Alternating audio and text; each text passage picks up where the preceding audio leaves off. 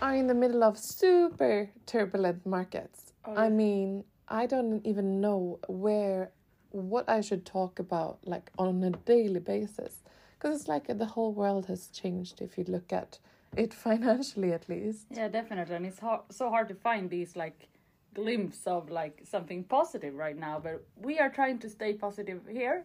And today we have Maria Hedengren here again. We ha- she has been here a lot of times, and we are super happy to have her back also. Uh, welcome, Maria. Thank you. Uh, first of all, how are you doing? I'm doing uh, good. There is a dark uh, cloud over the financial markets, but uh, it's Friday. It's the weekend, so uh, I feel good. Exactly. And I know that you have been to London.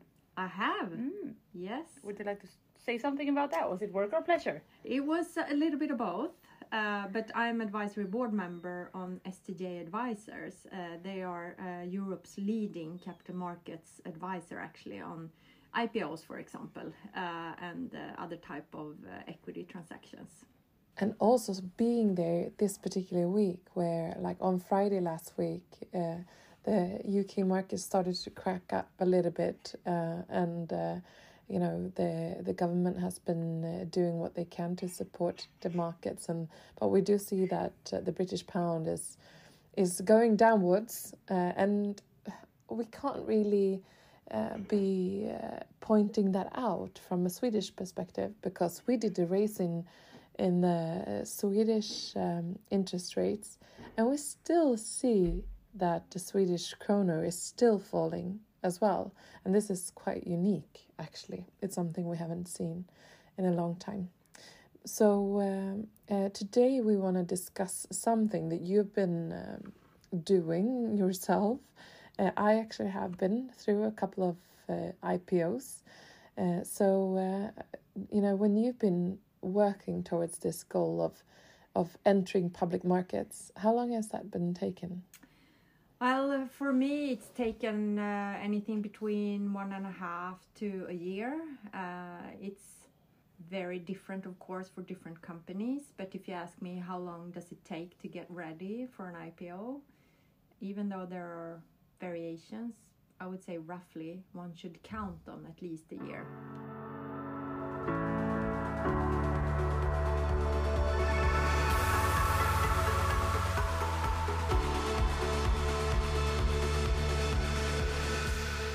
I veckans Feminvest-podden så samarbetar vi med Rare Wine Invest. Och är det så att man är ute efter diversifiering i sin portfölj och vill ha en stabil avkastning eh, som sträcker sig över tid och till en låg risk så skulle vin kunna vara den perfekta investeringen. Ja, men det här med vin är ju något som intresserar många från många olika typer av perspektiv egentligen. Eh, jag som gravid har ju inte fått njuta av drycken på ett tag, men men. Eh, men det som är så spännande, som jag inte hade någon aning om faktiskt innan jag kom i kontakt med Rare Wine Invest, det är att de finns där och hjälper dig att bygga upp en stark vinportfölj med exklusiva och sällsynta viner från framförallt eh, områden som Bourgogne i Frankrike eller Champagne, delar av Italien. Vissa viner kommer från Napa Valley, Kalifornien likaså.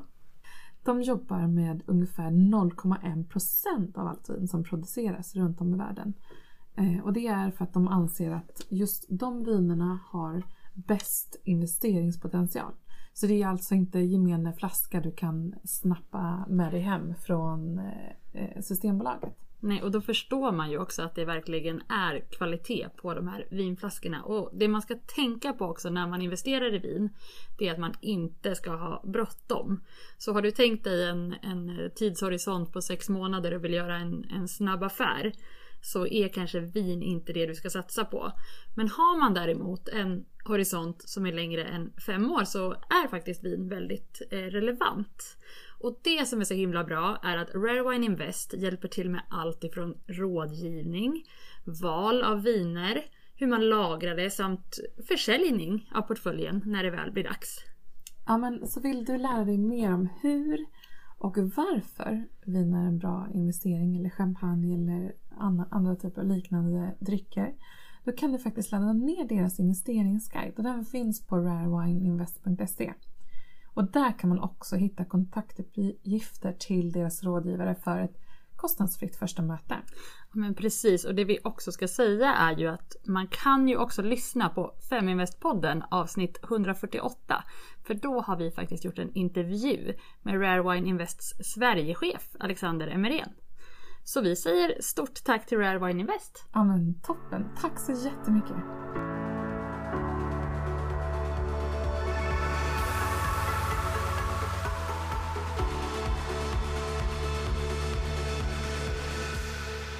Would just like to to go back a little bit actually because I think that a, maybe a lot of listeners don't know what an IPO is. True, true. Yeah. Yeah, and it's a great question. Uh, IPO stands for Initial Public Offering, and it's basically the first time a company introduces their uh, shares, their stock, for public trade, trading in a public uh, marketplace. Uh, in Sweden, uh, we call it börsintroduktion. And uh, it's uh, it's been super popular. Actually, yesterday I was uh, presenting in uh, Karlskoga in Sweden and showing how many IPOs we do in Sweden in, in comparison to the other Nordic countries, and we are uh, we are very uh, flexible and lucrative if you look at the the the stock market and how companies use the stock mar- market to leverage and continue growth and expand together with investors and use that as a marketing tool as well as getting new money into the company. Uh, but I can imagine, like you say, after preparing for a year or so, there's a lot of things that one don't think about that you need to have in place. So would you like to like just dive into the preparations that would be needed for an entrepreneur? There are a lot of things, of course. The list is huge, but I uh, wanted to take the opportunity to to mention a few. One thing uh, is that you need to have a systematic and um, routine, like a board work. So often, when you have a startup company, you have a board, uh, and uh, but usually it's representative from the owners uh, and uh, maybe you don't meet so regularly and a couple of times a year because you don't have to have formal meetings to to be on top of your business. But when you do ipo you need to prove also to the outside world that you have a, a systematic uh, governance uh, model in place. And uh, also, uh, it's very good to have a couple of independent board members. If you go to a main market, you have to have independent uh, board members who don't have a large uh, shareholder stake in the company. Uh, but also, if you're going to a less regulated uh, market, it's always good for the business to have a few board members from the outside to add experience and, and ideas um, to the board. How do one go about recruit board members? Uh, that's a good question. Um, I'm I'm on a couple of boards and have been, and uh, it can be a variation. Usually, if it's a larger company and a listed company, or even private, um, they use headhunting firms. But it can also be uh, through contacts uh, that you get recommendations, or you know people that you think would be great and suitable. So it can be a variety of things. I would say. Uh, another thing that uh, I think is quite well known to a lot of people is you have to have a very robust finance department. And when I say robust, it doesn't mean it has to be a lot of people, but you have to have the right people who are uh, knowledgeable enough on how to make sure you have internal controls in place and how to prepare uh, earnings releases for the stock market and enough people to back up each other if one is sick in the middle of a quarterly earnings release, for example. So, uh, especially a, a, solid CFO uh, and a team of experienced people that can cover for each other is important. But another thing that I think as an entrepreneur you need to think about is um, the company's business plan and long term uh, strategy. Uh, it needs to be uh, thought through and um, established a lot of time as an entrepreneur you know where you want to go uh, you have an idea of uh, what to do next uh, but if you're going to do a, a, public offering of your shares you need to be able to uh, articulate your long-term strategy to new potential investors and to stick by that as well and establish long-term financial goals and have an idea of how uh, the company will perform financially uh, for several years to come. And that's something that in a startup or even scale up phase, uh, often you might not have that long term view or you haven't been able to think about it because there's a lot of things happening in the market. You have to be agile and have to be able to adjust. So maybe you haven't seen the the need for a very long term strategic plan. But if you're gonna IPO, you need to have that and uh, a certain uh, ability to predict financial results. So uh, some kind of business where you can.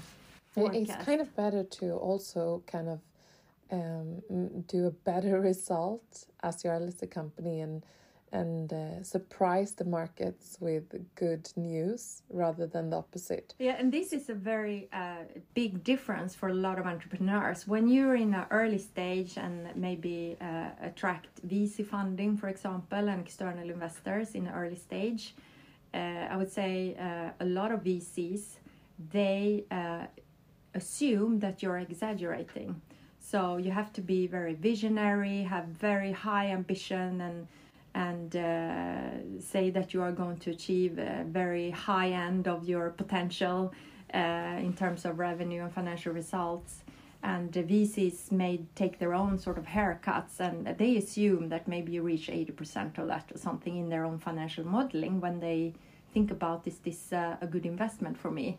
But when you are public market, it's exactly the opposite. So uh, investors, financial institutions, etc they are counting on that you are sandbagging everything you say uh, because they uh, expect you to uh, overachieve on all your financial goals and your forecasts and so if you come to market and publicly say oh i'm going to reach uh, 1 billion in 3 years but you know that's maybe very difficult to reach you should probably say something less to make sure that you will be able to over deliver on that. And that is a mindset shift i think for a lot of entrepreneurs. And you have to start being more careful on what you say in public media for example in terms of your future plans because you don't want to be caught not living up to what you said that can be really bad for your stock price development. Mm. yeah it usually pays the price. But uh, something one don't think about as well is that you actually need to have a few shareholders when you go public. Uh, so you can't just take your own private company uh, public, and that's why uh, a lot of companies do if they don't have enough um, owners when they go to the market, they do a lot of marketing ahead of the IPO to ensure that they get the spread. Yeah, and a lot of uh, companies uh, do what is called a pre IPO fundraising. That usually happens maybe 12 to 18 months before a planned IPO uh, roughly, and uh, a lot of times already at that point, maybe some larger uh, uh institutional investors will decide to invest in the company, and uh, that's very good. I think if you deliver on what they expect and they want to invest more when you actually do the IPO, that's usually a quite good signal to the rest of the investor community. So I think that's a very good thing to to think about. that the IPO actually starts long before the actual IPO. Mm. Uh, you should start thinking about these things several years before the IPO. But then the market is changing, and uh, you know the current sentiment is so far away from where we were just a year ago. It's unbelievable, really. Uh, so, what would you say? What's your perspective on what's valued? Like, who can actually do an IPO, uh, and what do investors look for at the moment in companies? I would say very few companies can do an IPO today. There has been a couple of IPOs earlier during the year, but very low uh, number of transactions and volumes. And um, the word on the street right now is most banks right now they don't have any more IPOs in the pipeline for this year. So the name of the game is 2023 for most companies that uh, want to do an IPO, and uh, some are optimistic and think that the market might open up already after Easter next year. But uh, I also hear a lot of people that are more pessimistic and think that the IPO market will probably be more or less shut for another 12 months at least. Mm, yeah, I, I just saw that Meds, uh, the company, was preparing for an IPO this week when I listened to this podcast, and they they are holding on Yeah. and uh, waiting for Yes. better times. Yeah. I've seen a lot of them too. It's like a big difference from during Corona time when it was like new companies doing IPOs every week. Yeah, there was a a, a, a shutdown of the IPO window, uh, but it's quite short, uh, maybe a couple of months or so. Uh, but now it's it's been closed for a long time, and we should expect it to continue to to be closed.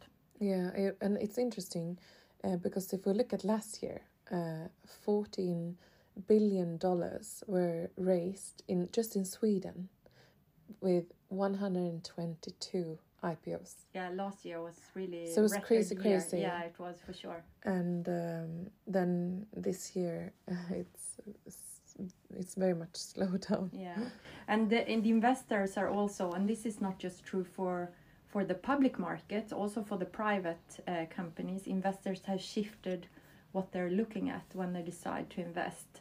So uh, maybe in 2021 and before, uh, hypergrowth was uh, very popular. And uh, the word of the street was sort of land grab. So when you talk to investors, they wanted to make sure that you invested a lot to take a lot of market share almost regardless of what kind of unit economics you had and whether it was profitable growth or not because it was viewed as very important success factor to take a lot of market share uh, very quickly uh, now most investors are looking for what they call quality growth so it's better to have a little bit slower growth but profitable growth uh, it's it's uh, quite different uh, sentiment actually So that would be that would, would be the strategy now to to be successful in an IPO. Yeah, and you have to also, a lot of investors talk about track record, proof points. Uh, earlier, it could be enough to have uh, be able to create a lot of hype around your company and your product. Uh, but now it's more like, well, show me proof. Uh, they wait longer. They want to see certain revenue traction or number of users, uh, and want the company to really have shown that their business idea works. Mm. So uh, um, if we look at valuation, um, how should one see that uh, when when approaching the, the stock market and doing this IPO? So, uh, valuation uh, when you do IPO is uh, typically anchored around comparable companies. So, uh, what the investment banks uh, and others will do, and investors look at companies that have similar product like you or a similar business model. Sometimes it's hard to find a company that do exactly what you do, but uh, everybody are always looking for companies that, for some reason, either go to market in a similar way or or have some kind of underlying business model or revenue model that is similar uh, that are already listed. And then they see how are they valued what's their multiples on uh, on sales or on earnings. Um, and then when you do ipo you have to be prepared that investors expect a discount compared to the companies that are already trading. Because otherwise uh, let's say you're a subscription service uh, and then uh, you have a comparable company already listed that is also subscription service and uh, then investor says well if you don't give me a little bit of discount compared to that other company i might as well go buy that other company because it's less risk for me they're already publicly trading i know their earnings and they publicly issue reports so usually you should think about what are comparable companies valued at uh, and then assume that you're not going to get quite as much most of the time. Uh, we have an example of Porsche, for example. We may go into that a little bit. They are a company in Europe that actually um, went against the, the trend and IPO'd yesterday. Uh, their comparable is, for example, Ferrari. But It's Porsche half the valuation. half, 50% of uh, Porsche valuation. So that was a really big discount. Still, it was uh, probably viewed as a great success in today's market. So um, Yeah, you. It, by the end of the day, they they opened strong, uh, and then by the end of the day, uh, the share price were about the same you mentioned just before. yes, I so they uh, closed around yeah. flat 82.50 euro, I think, per share. Uh, but I, I think that was a very interesting IPO. It was a Germany's uh, largest IPO since 1996. Oh wow. And- Actually, the largest in Europe as well. yeah, since 2000, I think. So it was a massive. Uh, the, they were valued at 75 billion euros. So huge company, and I think there are some people who are sort of hoping that uh, after. If they do a successful IPO, if their value sort of holds now and they don't start to decline, that uh, it will open up for more companies to do IPOs uh, faster uh, because it will boost confidence in the stock market. Um, but uh, a lot of others says no, you know, Porsche is a blip. It's a unique uh, thing right now, I, and I'm I could agree. It's a, it's a, such a strong brand. Um, Yeah. It's also supported by Volkswagen, uh, one of the owners, the big owners, and they they have um, you know made sure that they will still be in control over the company yeah. uh, through uh, the the portion of shares that they Yeah. own. So um, yeah, I'm a bit interested. Why do they decide to to go to the stock market now?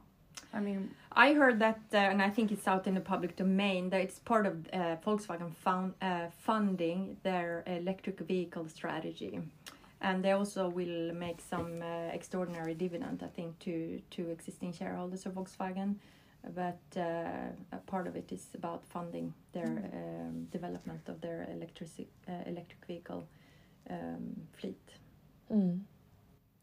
I also want to add to like everything you said. That's good for an entrepreneur to know when they prepare for an IPO, like the time frame, uh, but also you'll you'll get advisors that will assist you, like mentors um, that uh, will assist you throughout the process and uh, help you with all the documentation that is needed uh, to get in place.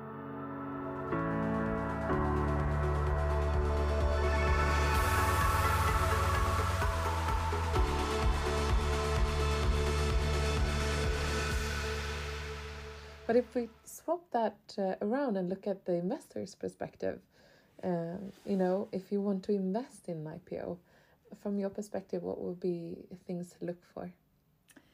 I think uh, what I look at least is uh, a lot of things: uh, uniqueness, competitive landscape. Uh, do I, do they seem to be have high degree of innovation or ability to disrupt and and sort of be, are they first to market because that's usually an advantage. Uh, it can be some disadvantage, but long term, I think uh, a lot of time it's an advantage for you as a company, even if it can be a bit expensive in the beginning.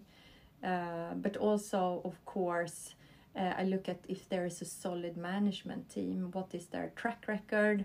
Uh, do they seem to do they have proof points of being able to execute uh, in the past? And um, what kind of uh, investors and shareholders do they already have? Uh, do they have solid? If they've done a pre-IPO uh, fundraise, for example, do they have uh, good, reputable uh, institutional investors or other investors that you sort of know how they typically behave? So they don't sort of exit the company uh, at bad timing or they're professional investors because then they've also done their screening. Uh, and they're, I mean, they're pros. That's what they live off of. So you can sort of piggyback on, on professional investors sometimes. Um, but uh, yeah, Mm. And I also think, um, like like with all the investments that you do, you should definitely know, especially in Sweden, it's uh, a lot of companies using the stock market to continue to raise funds, sort of financing and and scale your business. And for example, a lot of um, um, companies in life science that are far away from uh, being profitable that actually go public. And so you have to know uh, if the company is profitable and what if it's moving in the right direction and everything all of this should be presented in the in the prospect of the of the company getting listed so you can read through that uh, understand what the company how it's earning money and um, you know I've been participating in IPOs with companies that I knew it would take a long time for them before they became profitable because I wanted to contribute to their efforts. Uh, so that's one way, but it's it's um, definitely important to know that kind of know, know your numbers. And as always, not put all your eggs in one basket. So uh, you know, diversify your portfolio, and maybe you take a little bit risk, more risk, uh, with one company because you really think they have innovation uh, uh, that is good for the world or whatever because you want to support that or you believe it's a future industry. Uh, but if you fill all of your uh, portfolio with those kind of companies, of course you you're at very high risk. So it can be good to mix up with some, uh, you know, old-fashioned value companies. Mm. I always actually, for example, it's something I haven't told before. I always invest when it's like female-owned companies or just not always big amounts uh, but it's just a statement that I uh, uh, that I want to be part of those companies like initial journey mm. in the listed market. So we talked a little bit about uh, rest of 2022 and how it will maybe end up with IPOs in 2023. But can you talk a little bit about what trends you can see like in Europe and, and globally? Well, I think we will probably have a hangover for quite a while. So even if IPO markets start to open up again, uh, I would predict that for a while investors will still be more cautious and be more looking at quality. Um, I think uh, there are sort of used to be sort of two categories where people sort of thought about company was either a growth uh, or a value stock. Uh, but now uh, a lot of people talk about quality stock. So it, it, can still grow, but it needs to have sort of a profitable growth. So um, I think people look for what they call quality uh, stock for a long time. And um, there was a lot of talk about the rule of 40 earlier that, you know, if a company grew more than 40%, you know, even if it wasn't profitable, that was still okay and I think uh, a lot of investors uh, don't believe that anymore. So um, I also think if you look at Sweden, for example, we talked about the very high number of companies that listed last year in 2021. There has also uh, been a lot of discussion around the quality of those IPOs. Uh, because a lot of those companies have had a really tough time uh, this year in the stock market. And you know most companies have had a tough time. Uh, so, but some of them tougher than others, and uh, I see a debate on, you know, maybe due diligence uh, before IPO. Uh, I wouldn't be surprised if the investment banks that take on uh, companies to IPO start being more sort of thorough in uh, expecting certain things to be in place with the companies that they IPO because their reputation get a bit uh, flawed if they IPO a lot of companies that do really badly after IPO. So I think we will see some effects of this for a long time. Yeah, and um, I think it's healthy.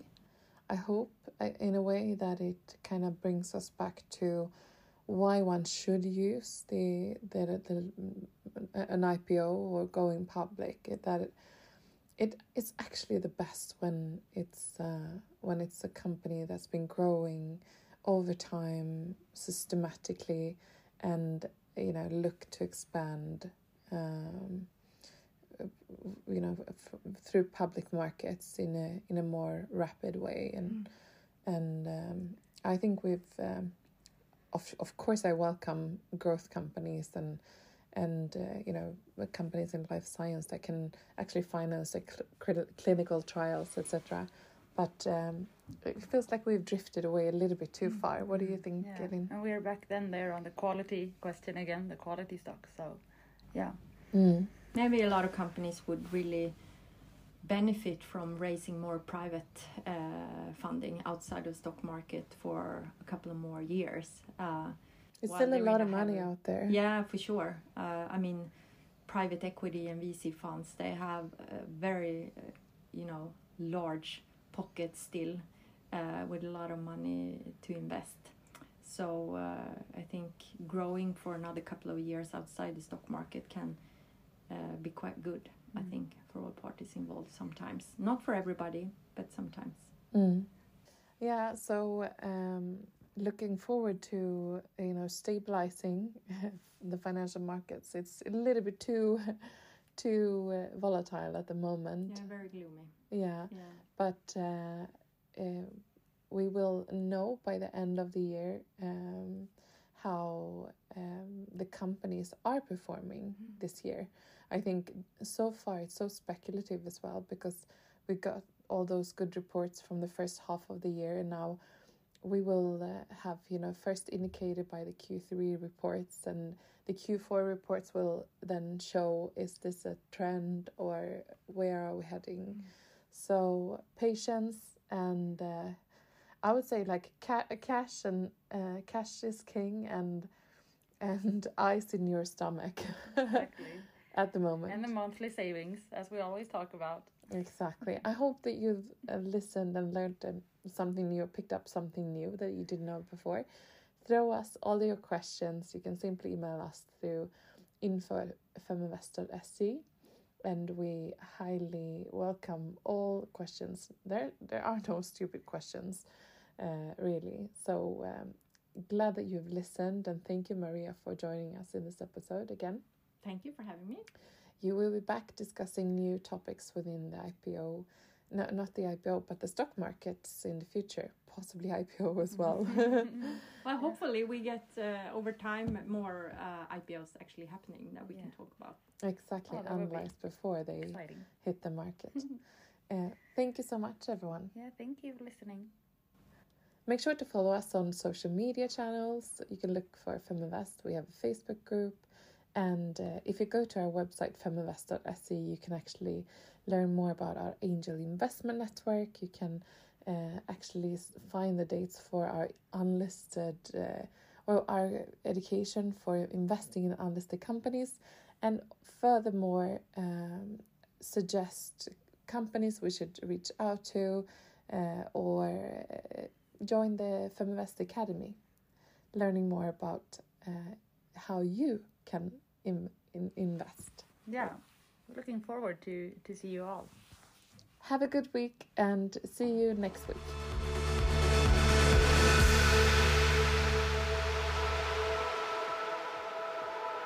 Feminvest är Sveriges största investeringsnätverk för tjejer.